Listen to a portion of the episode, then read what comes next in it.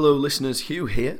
After recording this week's episode of our end of decade review, me and Sam realised that the episode was a little bit too long, so what we decided to do is break it up into three parts. This is part one, so what you're about to hear is 2010, 2011, and 2012. Enjoy.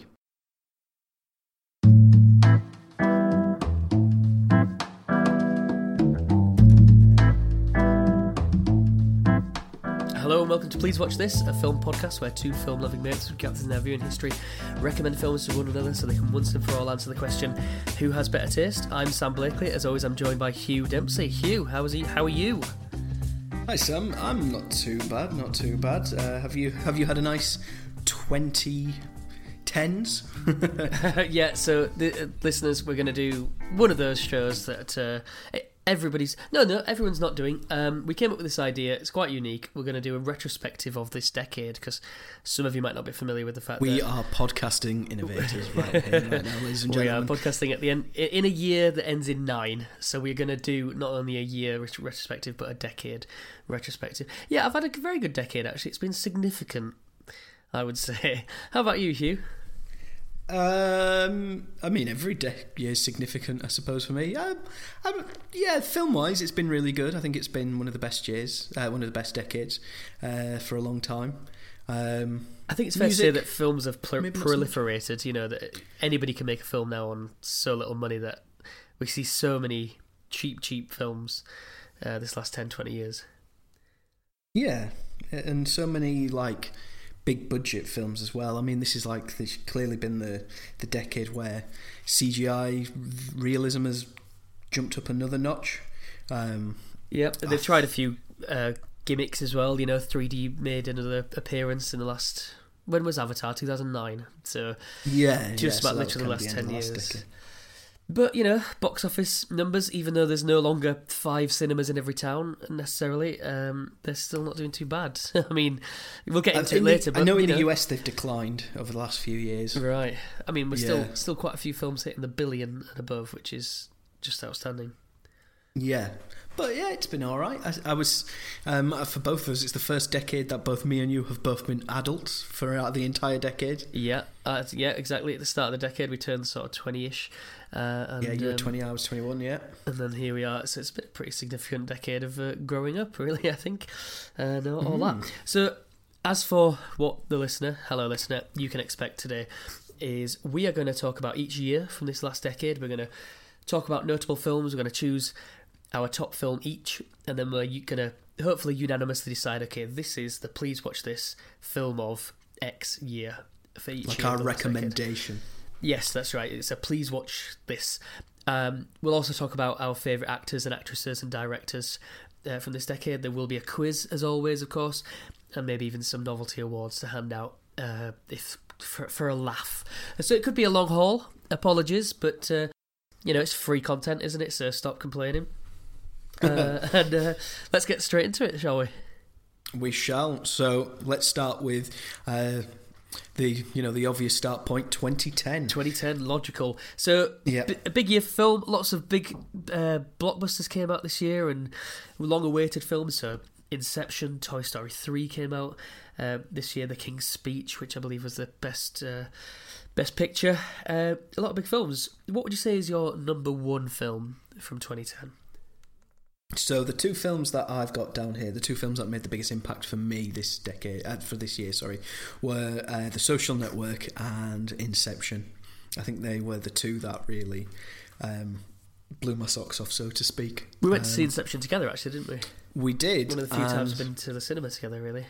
Yeah, and I was absolutely bowled over, and you were questioning the um, logic of it. I had nerd rage, didn't I? I had a petty nerd rage. Um, Yeah, mostly over basically uh, as a psychology type person and i was studying psychology at the time i'd just about finished um, studying psychology for my degree so i was you know sort of annoyingly aware of some of the faults in the, how they interpreted dreams and i know that's not really a problem at all but it's like if we went to see I don't know, a film about a period of, his, of history that you like uh, and you know really well, and they got things wrong or, or, or whatever. I think it's. don't know. I think with that, with historical in- inaccuracy, it's more when they miss something that was pivotal historically speaking, and they don't address that it happened.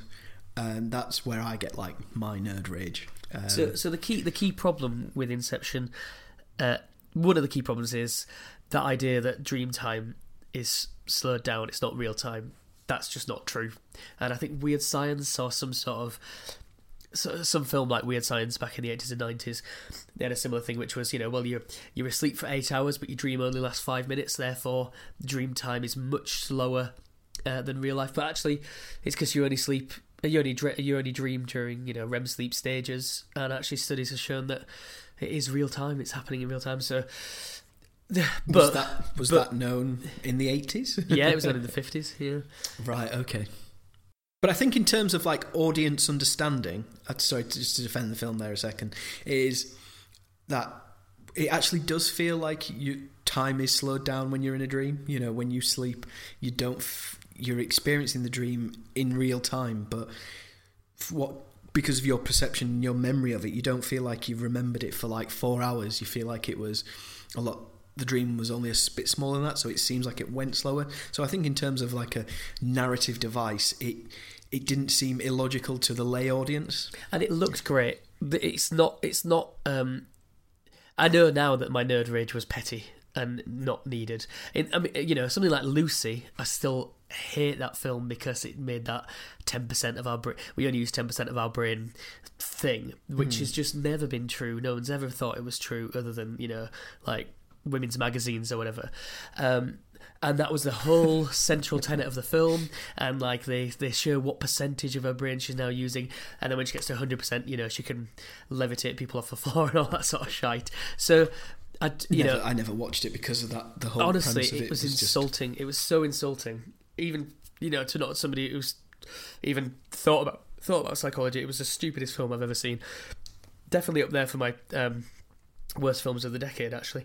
But yeah, I mean, Inception. Another thing was just that it, it didn't really capture what dreams actually feel like to experience. It was just an everyday like occurrence that can be a bit trippy, but actually, dreams are just so disordered, um, and they're not as concrete and as I, don't, I'm I'm being really petty. Inception is a when when I've watched it again and again since, I just take it as this great, rel- like relatively smart blockbuster with amazing set pieces and good drama. So I I do really like Inception, but it's not on my list. Yeah.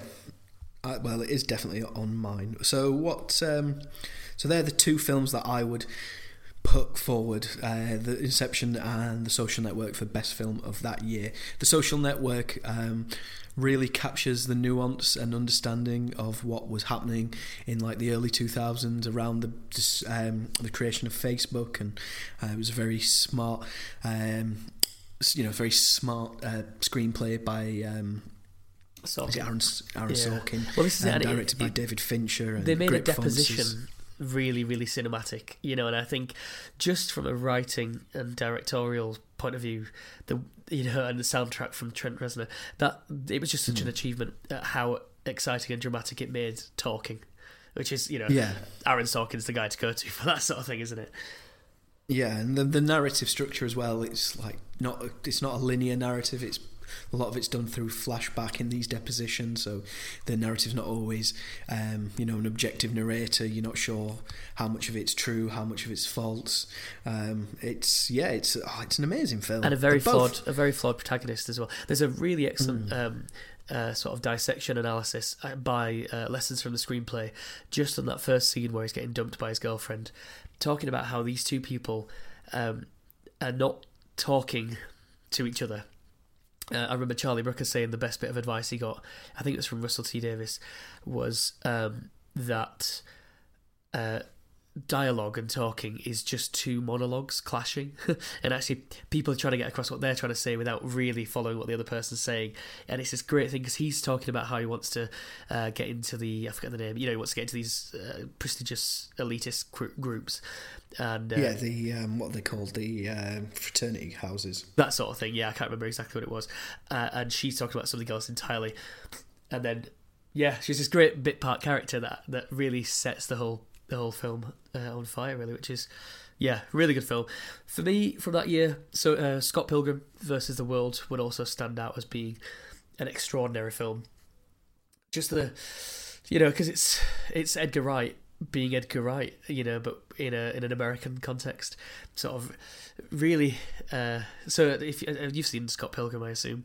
Yeah, it's a trippy sort of indie, um, like beat 'em up with great Yeah. music and Whilst also really being like weirdly ambiguous as to whether or not all that stuff's sort of really happening, and it doesn't matter if that's, re- you know, it's this hyper, ultra, you know, ridiculous film. And it took it took Edgar a year to edit it. He was I remember he did a podcast with um, he was a, a guest on Robin Ince and Josie Long's podcast, and said he'd basically lived in LA LA for a year, hid himself away in a sort of you know windowless room, came out like a sort of pale, uh, fleshy zombie type. Uh, having edited this brilliant film that turned out to be a flop, but people absolutely love it still. it was a flop. Yeah, relatively, yeah. That's amazing. I would never have thought that that film would have been a flop just because of how well made it was. I didn't I didn't see it in the cinema at the time, but that would have probably because I didn't have the money to go or someone else who I think it suffered from maybe bad um, marketing. But there's Yeah. some great but there's like, there's a great scene in it where He's waiting for a response from her, and he's just sat by the uh, door, cross-legged on the floor. I love that bit. Yeah. And his roommate's like, "What are you doing? Waiting for the post?" It's like you've just literally sent the letter. I know. yeah, and it's, it's the visual humor as well, and it's this. I don't know. Yeah, it's really hard to describe. it's- Absurdist nature of it, isn't it's it? really absurd, and there's just scenes where you go, "Well, where is the cut? There was no cut there, and yet somehow he's gone from that place to that place." And it's every every transition from one scene to another is kind of done in a in an arty, eventful way. And, and I think I'm right in saying that a future episode we're going to do is Baby Driver, and again, he's edited everything. You know, the music fits the sounds during ca- Yeah. uh, car chases and so on. He he really likes to get stuck in with the editing. Good old Edgar Wright. Another film that was kind of in this similar vein uh, to this film was uh, Kick-Ass. Yeah, I think an honourable mention for Kick-Ass. Yeah, that was uh, twenty. I thought that was 2011. Actually, Kick-Ass. Uh, I've Yeah, got no, it. it's as 2000, it is 2010, 2010, 2010, yeah. Yeah. Um, I think I must have seen it in 2011. Yeah, again, another sort of um, film that itself kind of plays on nerd culture and um, what it is to be like alternative and the the kind of weird things that you're into. Um, yeah, I really enjoyed that film. Um, yeah. So yeah, I mean, there are lots of films we could talk about. Four Lions, somehow we haven't mentioned, just one of the funniest films, and you know, it's a film about um, terrorists, and it just got no complaints from Muslims and terrorists because it was just really thoroughly well researched, and it, it, the joke wasn't against the terrorists. It was, God, what a film Four Lions is. Yeah, it's one of those that's so smart it probably could get into university. Yeah, yeah, exactly. And it's Chris Morris, you know, the the biggest brain in uh, in comedy writing. Really, he's got a film uh, out this year actually, which I'm very excited to go see. It's about um, people It's being. about it's about the FBI make basically making groups in America that weren't terrorist organization, organizations into terrorist organizations. yeah, by and then locking them up them for years and, and- years. Yeah, and arresting them and uh, detaining them under their own. And that I don't know if that story comes to light in this. I don't know if it's like almost documentary style in that you know it actually co- tells you what happened once it got found out but yeah it's, it's an astonishing scandal um, and that's something that Chris Morris is always very good at is he he looks at a very real problem and can turn it into humor without making the characters come across as as not real or not with not to be motivated correctly Yeah, I mean, I remember him in an interview about Four Lions saying, you know, he read about a bunch of terrorists who wanted to put loads of bombs on a boat and then take the boat somewhere and, and then blow it up, but they hadn't accounted for the weight of the bombs and the boat sank. And he said, and that's really funny. like, we should be able to laugh at that because that's ridiculous. Or a group who wanted to. Um, uh, assassinate, I can't remember if it was like the Canadian president or something. They were all geared up and they were ready yeah to go. because Canada has a president or so- whatever, you know, the prime minister or whatever. Uh, and uh, I can't, I can't. Anyway, I can't remember which country it was. And Well, it um, wasn't fucking Canada was it well, the, the premiere of anyway, and and it turns out none of them knew the name of the leader. like they were all ready to go, their plan was set, and not not one of them knew who it was. You know, and he just said, you know, it's a very serious topic, but it, it should be laughed at because it's ridiculous. Tell you the Canada president dodged a bullet that day didn't he Yes, the Canada of President. Yeah. Um, yeah. Um, I see another film uh, t- that was uh, big news in 2010 was Toy Story 3. Toy Story Um, 3, I just. It became, for me, the best um, trilogy of all time when Toy Story 3 came. Toy Story 3 is probably my favourite of the initial three. Yeah, I don't feel like Toy Story 4 needed to be made. It just. No, but then again, I didn't think was- Toy Story 3 needed to be made. Um, I did, yeah. I, I think they made a good choice in making that film. I think it's it it kind of rounded it out, and then they were like, oh, they're making another one. Why? What was the necessity to make another one? But there you go. I still It's haven't a bad seen film. Story I enjoyed it. Actually, uh, so I've seen it. It's good, but it's just it doesn't add anything more than you already had. Yeah, Uh, I, I, I, look. I do look forward to seeing it because But you'll enjoy it. my uh, my daughter's seen it a million times and my partner and all that, but uh, I just haven't got around to it yet. Um, Right. So 2010, we need to decide on the please watch this recommendation for 2010. What, what do you reckon, Hugh? Well, you. What is your favourite film of 2010? I think my favourite film is Scott Pilgrim, but Not well, Cemetery maybe, Junction. maybe it's maybe it's Toy. Yeah, that's true. Actually, I've not I've not put it on that list, have I? Uh, yeah. Well, this is Hmm. it. Yeah, favourite film is Cemetery Junction. I've not we've not mentioned it, but I know No. it's not the best film. No, but it's this. This is a subjective Yeah, list true. of films that uh, songs, uh, films that you like. Yeah, Uh, yeah, that's the true. President yeah. of Canada is listening to songs. um, So yeah, uh, so it's not doesn't matter if it's not a great film. If it was significant to you that year, then it's it's a great film in your eyes. so for the listener, if you've not seen Cemetery Junction, you don't know much about it. It's Ricky Gervais and Steve Merchant's uh, first uh, film together, only film together, I think, and uh, it's about three young lads in in Reading in the seventies, and it's kind of about deciding what you're going to be in life and getting out of that small town. It's based on a Bruce Springsteen uh, Bruce Springsteen lyric. Bruce Bruce. Yeah, Br- Springsteen lyric. Uh, we've both been very ill this week, so our brains aren't exactly working on it. Um, Bruce Springsteen lyric, which is uh, "It's a town full of losers, and we're pulling out of here to win."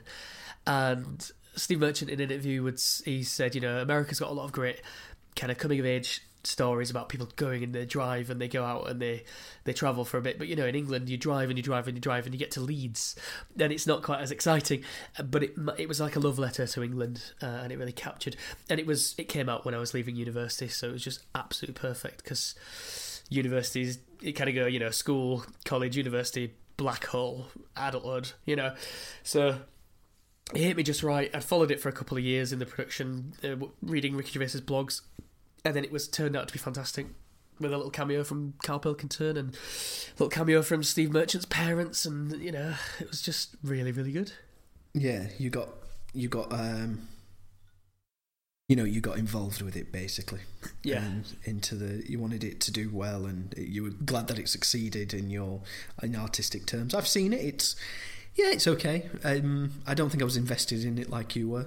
Exactly. it's Um, probably a 7 out of 10 film, objectively, but it was a 10 out of 10 when I watched it. Yeah, and Felicity Jones is in it, and uh, she's gone on to have a good decade. This began Um, my, my love affair with Felicity Jones. Very one sided. You know, she, Yeah. you'd think she could just. If you're listening though, Flick, the engagement can be called off at any time. she's on she's on my laminated list.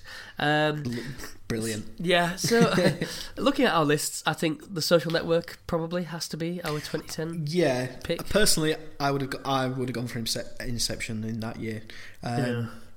but the Social Network. They're, they're, they're, I can't split them to be honest with you because it is one of those films that I've gone back and watched three or four times over the years, and yeah, for a film that only came out ten years ago, it's it's mad that it's still it's still resonant and it's still relevant today. Yeah, yeah, by you know by by even by its own very nature of what it's discussing it's you know that was talking about the relationships. I heard it described as uh, you know social network was developed by people who, who didn't have social skills to interact with each other. So obviously inevitably that these people would betray each other and lie to each other and not be able to communicate correctly and have to talk through intermediary intermediaries to convey what they were saying. So it's a very interesting uh, way of looking at that film I feel. And uh, yeah it's just so smart isn't it? I mean honestly, did you know Armie Hammer was one person in that film until It's- after it- the film came out? You're right. We talked in the in Gone Girl, really, David Fincher using CG when you don't even realise it's CG.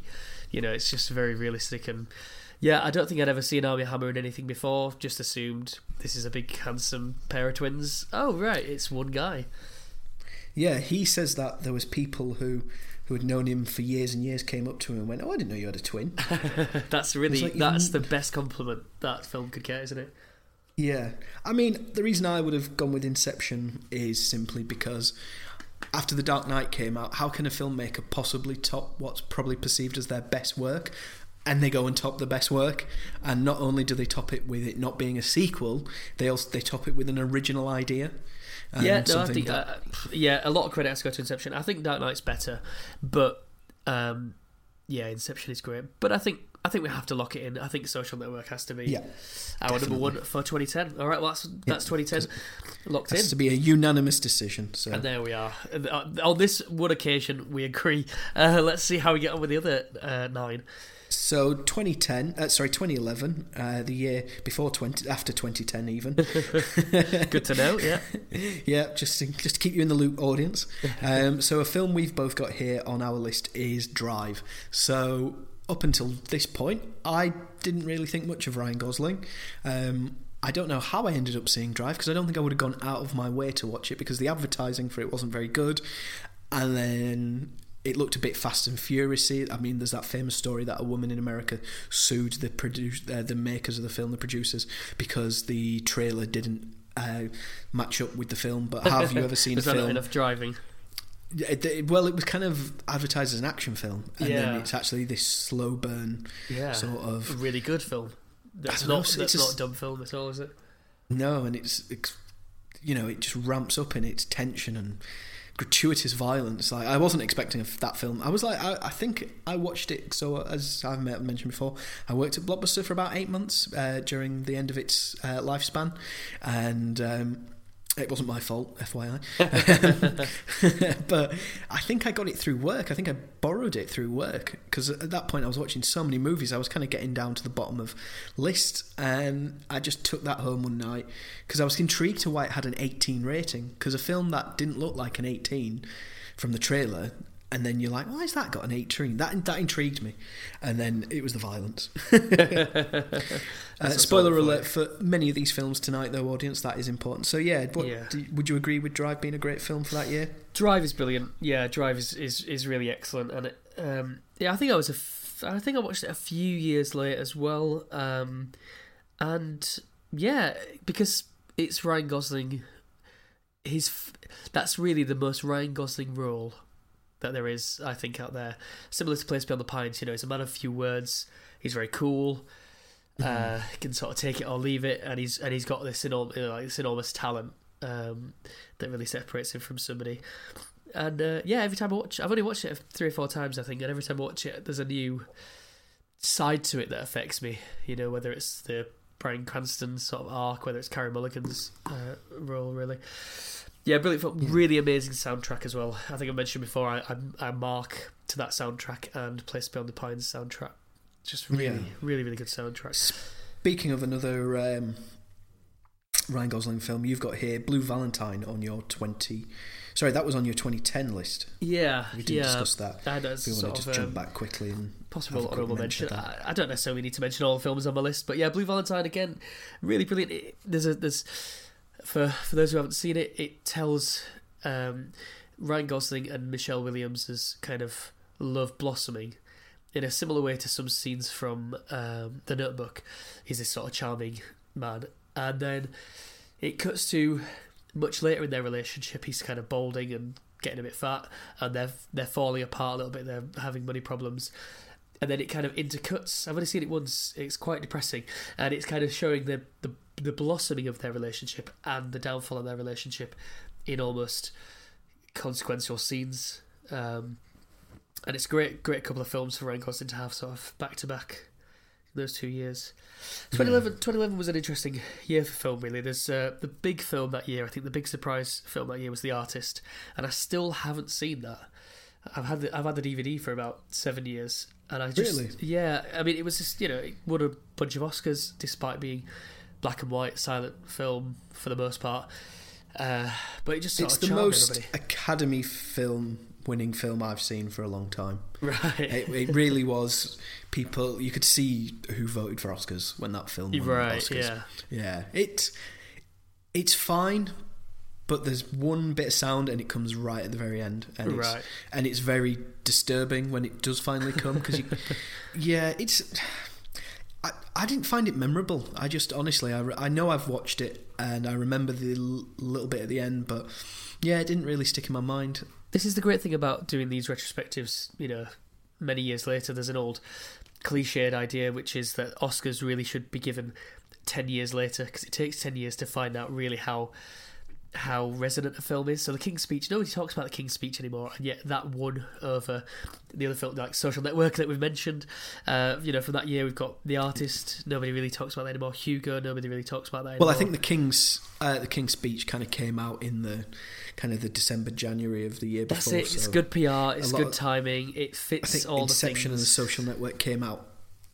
I think Inception was it a June, July, or an August release? I can't remember exactly when I went to see it, but it was a summer release, and the Social Network was an autumn release. So, um, yeah, but I totally get your point. There should be like a retrospective Oscars, shouldn't there? They, Like, they they should, yeah. I think I think it was Cracked, the Cracked podcast that I originally heard that idea that there should be a ten year gap, and it's true because yeah, some of these films people don't really talk about Tinker Tailor Soldier Spy anymore.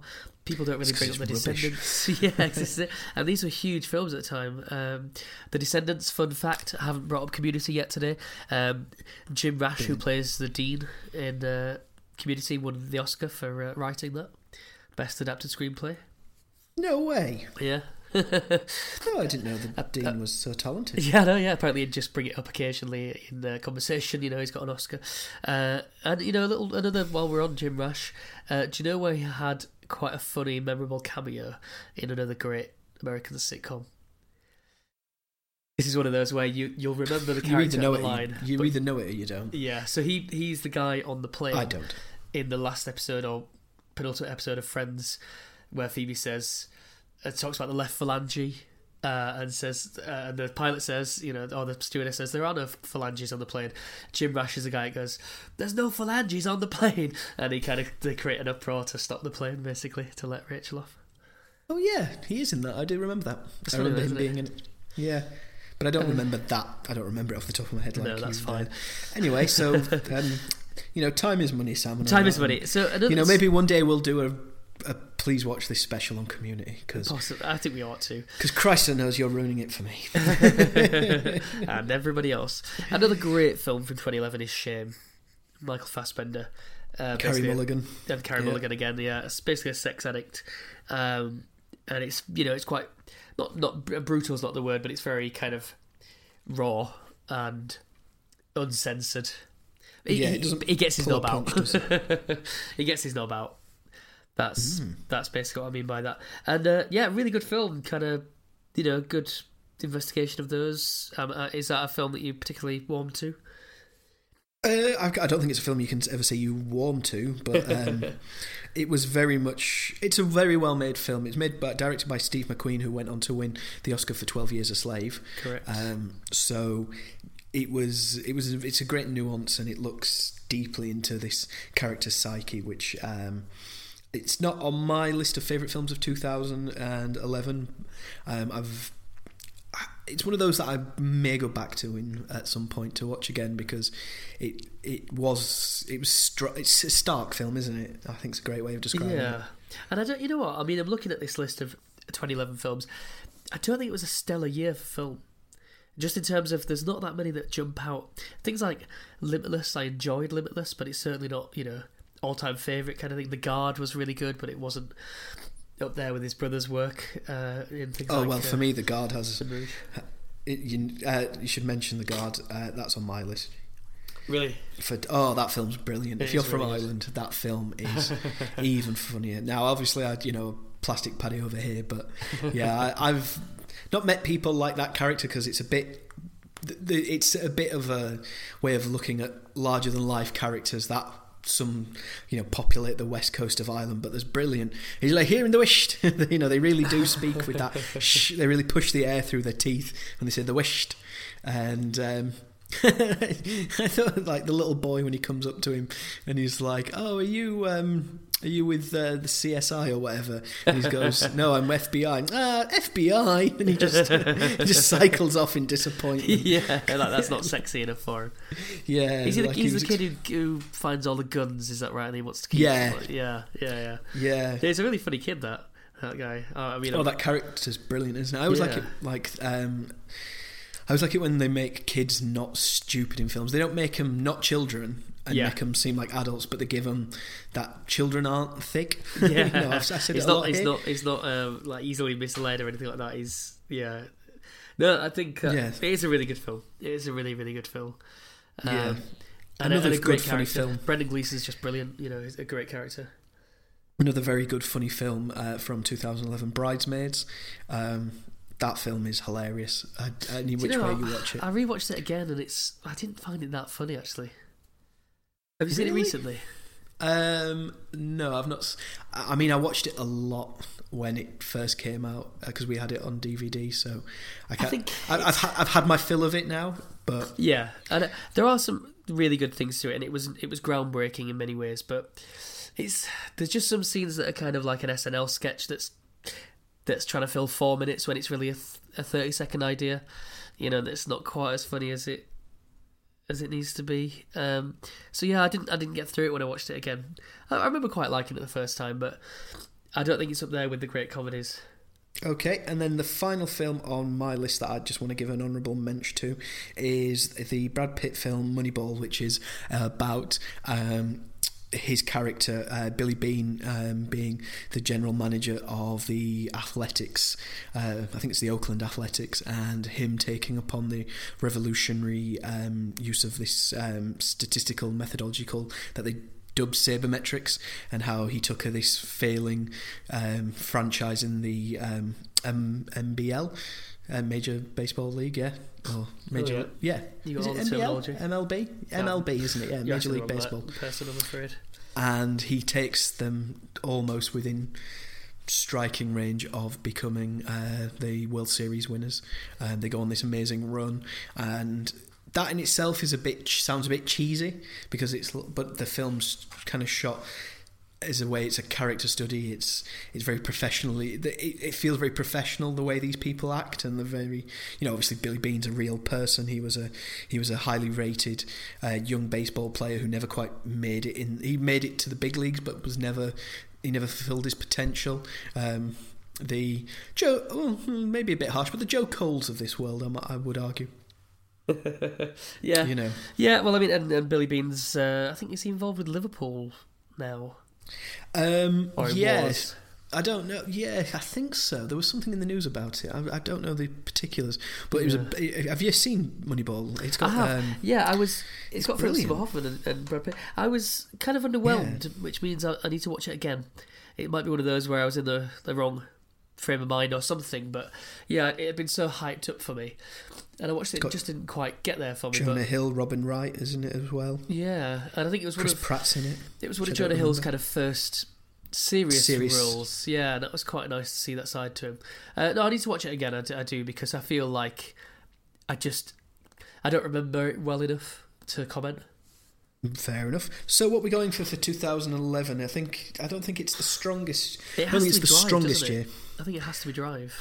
I think it does. I think it's the one we've can both agree to. I think Yeah. for me, maybe the guard because of how much I loved it. What about yourself? Did you? What did I you love say the for guard. I did. I, I I prefer Drive. I think. Yeah. Uh, but yes, I think the guard's a close second. Okay. So let's go on to 2012. So 2012 So- quite a quite a significant uh, year for film. Really, we had It was a uh, bumper year, a wasn't a bumper year. We had a Bond in the Skyfall, lots of um, Oscars for Argo, Silver Linings Playbook, the first Avengers film as well, so hugely significant in that, and, and a Tarantino film. So really big year, as you say, a bumper year for film. The Hunger Games uh, first film came out, really really significant year actually. Um, what are the what are the big ones for you then this year? Um, you've mentioned uh, three of them already. Okay. Uh, Avengers, which got called Avengers Assemble in the UK. If you're listening to this outside of the UK, um, they did that because they were afraid that we would confuse the 1960s TV show with that, with the you know the With Marvel action cinema. Yeah. Yeah, yeah. I mean, when when what's he? What was the character called? Slade or Wade or whatever he was a clue. called? Or, Not a clue. yeah, yeah. When when when Joanna Lumley didn't sh- turn up, I was devastated. yeah. Yeah. Well, yeah. Uh, but yeah, Avengers was probably the most cinematically spectacular film I saw that year. Um, was very impressed with uh, what it what it what it did on screen. Um, and it has to make a list for significance, doesn't it? Just to the first kind of Avengers film in in a decade of MCU films, really. Yeah, I mean, I remember walking out of the cinema because I had two thoughts on it. I was like, oh, well, it might be a bit cheesy. It might be a bit, you know, not as. Because at this point, uh, The Dark Knight Rises hadn't come out, so the, we only had uh, The Dark Knight and, Bat- and Batman Begins from Nolan. Yeah. And obviously, The Dark Knight was such a stellar success. And I always felt that I always felt the MCU was always a bit lightweight. I always thought it was a bit, you know, all shine and no substance. And to a point, it still is that at times. But this was the film that went, oh, it's not just bad. It's not Daredevil, you know, bad level of bad film, you know, or Fantastic Four. They can. it, it was still have- the early days. It still wasn't. Nobody. It would still be surprising to find out there's you know 25 films and it was going to gross billions of billions and billions of, of dollars. Yeah, I mean, I've got an unpopular opinion here. Iron Man one's a good film, but it's just fine. It's not. It's not great. It's not amazing. It's Uh, they- they're still it's, fun in feet, you know. retros. It's fun in retrospect when you go back and watch it, and it's better than two and three. But it's uh, you know the bet there was a better superhero film that came out that year. so Yeah, it's a bit overshadowed in 2008. Yeah, I mean, for me, Yeah. I I was really I didn't care for the for Avengers at the time at all. I, I tried to watch it twice, fell asleep during it twice because I'd I think I might have seen Captain America by then. I'm not sure. I'd not seen any of the Iron Man films by then. I, I just didn't care about it. It was very smug. It was very Joss Whedon, and I didn't like it at all. And it's only in the last four years really that I've got into the MCU and then gone back and enjoyed Avengers and through Endgame got to enjoy Avengers Assemble again. you know, I think uh, they used it as. I think there's a few films in the. I think one of the successes what Marvel have had is they just kept making the films. So for every bad one you had, you had a good one, and if there was a and if there was a bad one, you had a you might the next one might be good. Yeah, you, you know I can mean? sort of forget Thor: Dark World, except that it Yeah. introduced the ether. And yeah, you're right. I mean, and they just get different filmmakers to make them in different ways. And Black Panther's nothing like Doctor Strange. Yeah, I think you know we we we are we are unashamed big fans of of Marvel and MCU. I think it's not uh, mutually exclusive with liking films and liking good films to also think the MCU and Marvel are, are cinema. I think also this this brings to a point that I don't think we're film buffs. I certainly wouldn't describe myself as a film buff. This has really helped actually this this little exercise in terms of looking at the the last decade because you know I've seen so few of these films really uh, through a combination of all kinds of things.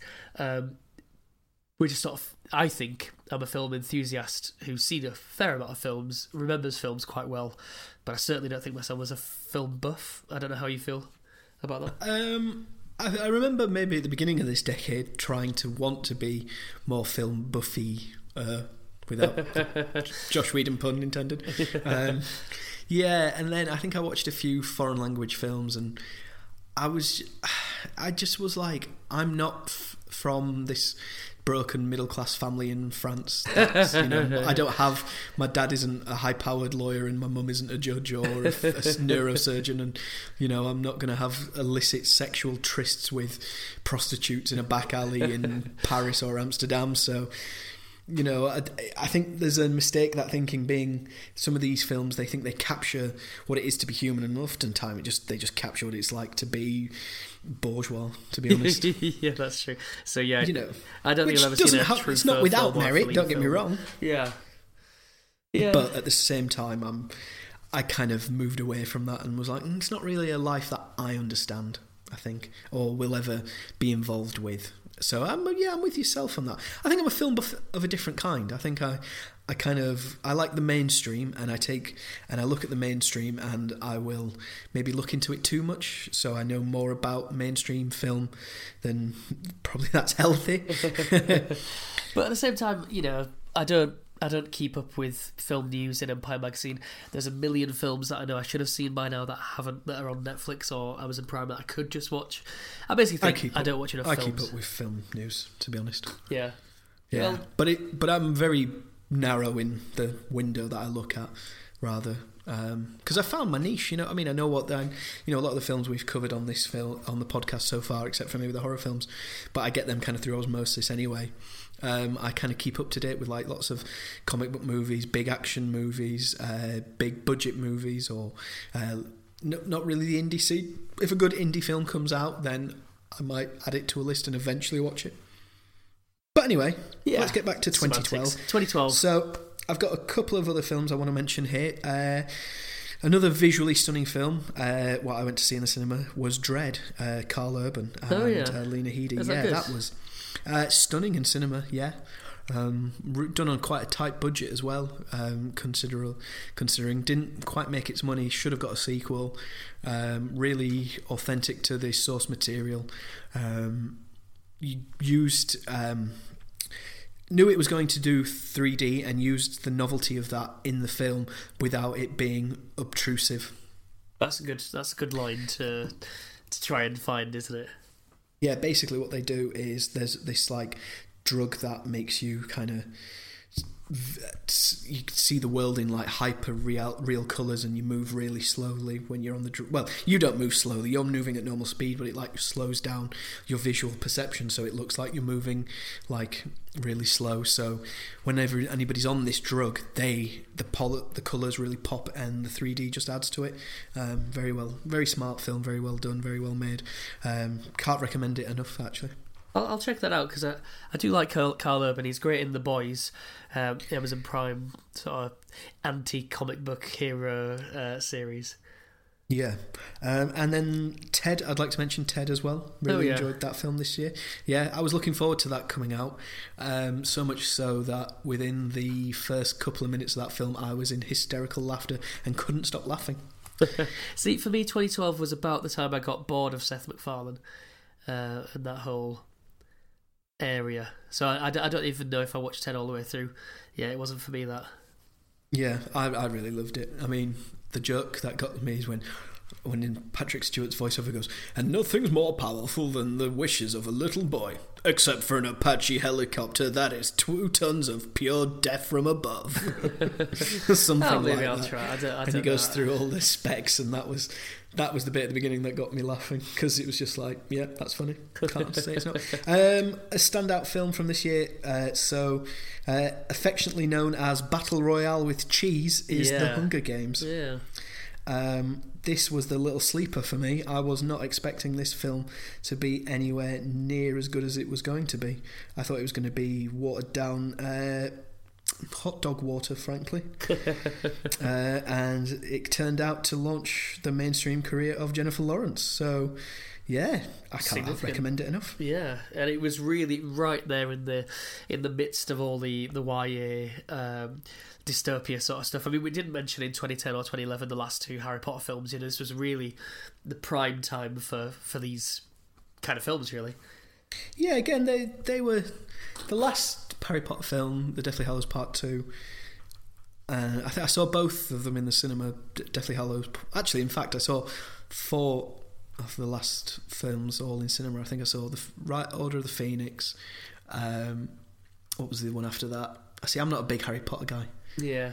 Oh, do you What is was it? it Half Blood Prince? No, there was one before that, wasn't there? Uh, What's uh, the fifth one called? that's Order of the Phoenix, I think. Yeah, Goblet of Fire, Order of Phoenix, Half Blood Prince, Deathly Hallows.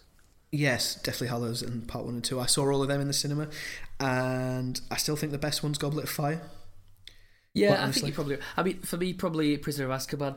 I um, I just finished reading the last Harry Potter book the day before I went to see Deathly Hallows Part Two. I think I might have got this slightly wrong, but basically, I hadn't seen two or three of the films, and I'd only read one of the books year like when I was about 11 and then other than that i basically just read them all in a couple of months or a month or something um, combination of audiobooks and, and, and real books so that i could just finish it just in time to go see i think the last film so at the start when i think spoiler alert uh, dobby dies right at the right at the end of right at the start right at the end of the first one right at the start of the second one I basically had to have that whispered to me in the cinema, like what's going on here, and then I just kind of kept up from there, really. Fair enough. Fair But enough. yeah, but yeah, they're not, they're not, they weren't that significant. I think for me, for this list, no, not out of that year. They didn't even register on my lists when I was compiling the lists. Yeah. Quite frankly, um, so I think it's a toss-up between the Hunger Games and Avengers for me. Wow, okay, that's pretty. Yeah. Well, for me, there's really only one winner from 2012, and it's The Master. This is a, a future episode of ours that we're gonna that we're gonna do. Right. Okay. Uh, so Paul Thomas Anderson, Philip Seymour Hoffman, Joaquin Phoenix, Amy Adams, um, and for me, it's Paul Thomas Anderson's best work and Philip Seymour Hoffman's best work, and I'm so looking forward to watching it again and talking about it, talking to you about it. Okay. I'm really worried you're going to hate it, but you know I don't care um, all that much. Uh, so that's the number one for me. Some other really good films that year, um, Killing Them Softly, which didn't get enough of a release and enough talk about. So it's Brad Pitt, and it's kind of like uh, just showing what scumbags men are. Really, it's kind of a bit vaguely gangstery, underworld, underworldy assassin, assassiny type thing without without being slick. It's very realistic. So it's got Ben Mendelsohn and I forget the name. I forget the name of the actor. Um, they're in a car. They're about to do a, a stick up, and and he says, "Have you got the uh, the sawed off shotgun?" And he shows him the sawed off shotgun, and he's cut it off so short that you can see the cartridges. Like, and, Yeah. so, and it's just this great visual gag, and you go, "Okay, I know what kind of film this is." These guys, they're not. They're inept. they're really inept. Um, and it's yeah, a really good film. People don't really talk about it enough. It was um, Scoot McNairy and Ben Mendelsohn. They're, they're kind of carrying out this stick up, so I need to watch Yeah. that again. Um, Fair enough. another film that So- sticks out, I think, Oh, for that year. Uh, c- a couple more actually. So, um, Sightseers. We mentioned it in a in a previous episode. It was just a brilliantly funny film. Kind of don't want to give away too much. I think you know a bit about it already, but Sightseers is really good. Uh, ben uh, Wheatley film, which I'd highly recommend. And the other one, have you seen Searching for Sugar Man? I've never even heard of it, Sam. It's brilliant. It's a documentary, and it's a guy called Sixto Rodriguez who was a kind of folksy rock and roll artist in the 60s. And basically, it explains that in South Africa, people would have on their shelves the Beatles, Bob Dylan, Rolling Stones, and Sixto Rodriguez. And a lot of people in South Africa didn't realise that he wasn't huge in America and England like the others were. And it just turns out that it was down to bootlegging, and uh, some of his records got bootlegged, bootlegged uh, to South Africa along with Dylan and so on, and then proliferated and became this huge star.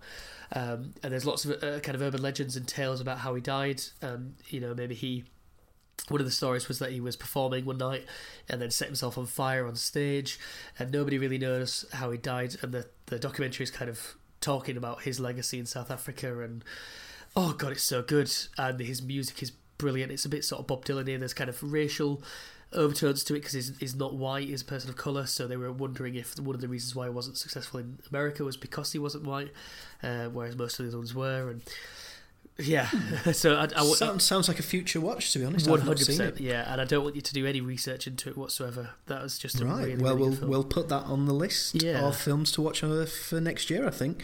I think Um, one other then for this year. Sorry, one other for this year. I would say is, um, I would say is Seven Psychopaths, the sort of Martin McDonagh film after In Bruges. Um, I don't think it's that good. really, Yeah, I liked it at the time, but I've never gone back to watch it. And I mean, obviously, every time I see you, we literally quote in, in, in Bruges. yeah. Just for listeners' uh, understanding here, Sam has little alcoves in his uh, house that he lives You lives use in. this word alcoves? Uh, you, yeah, alcoves. You have this word, and every time I see him, um, it can be we can be we can see each other for hours or minutes. I will always say that line to him. So it will come up at some point. Yeah. Yeah, um, or he will mention it to me.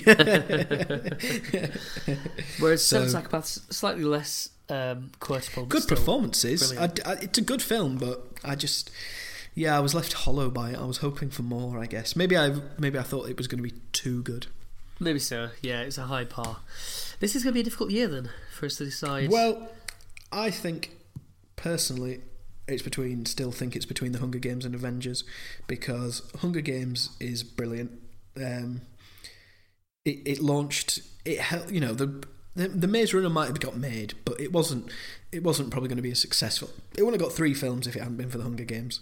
You yeah, know, all these. or little- Divergent, and yeah. Yeah. a number of others. Um, Well, I think uh, I think it's a very difficult, difficult year for us to decide on. I think we'll go for this little known indie flick, Avengers Assemble. Um, yeah, that's Yeah. good for me. I think if those are the two for you, and I, and I think there's a. I don't think you've seen any of the ones I mentioned other than uh, Seven Psychopaths. Is that right? Yeah. Uh, I don't think so. No. so yeah, I mean- so that would be hard for us to to agree unanimously on one of those. So I'll go Avengers Assemble. Rightio. Yeah, I think uh, I think a rule for this list maybe we have to recommend films that we've both seen. I think Um, that's fair.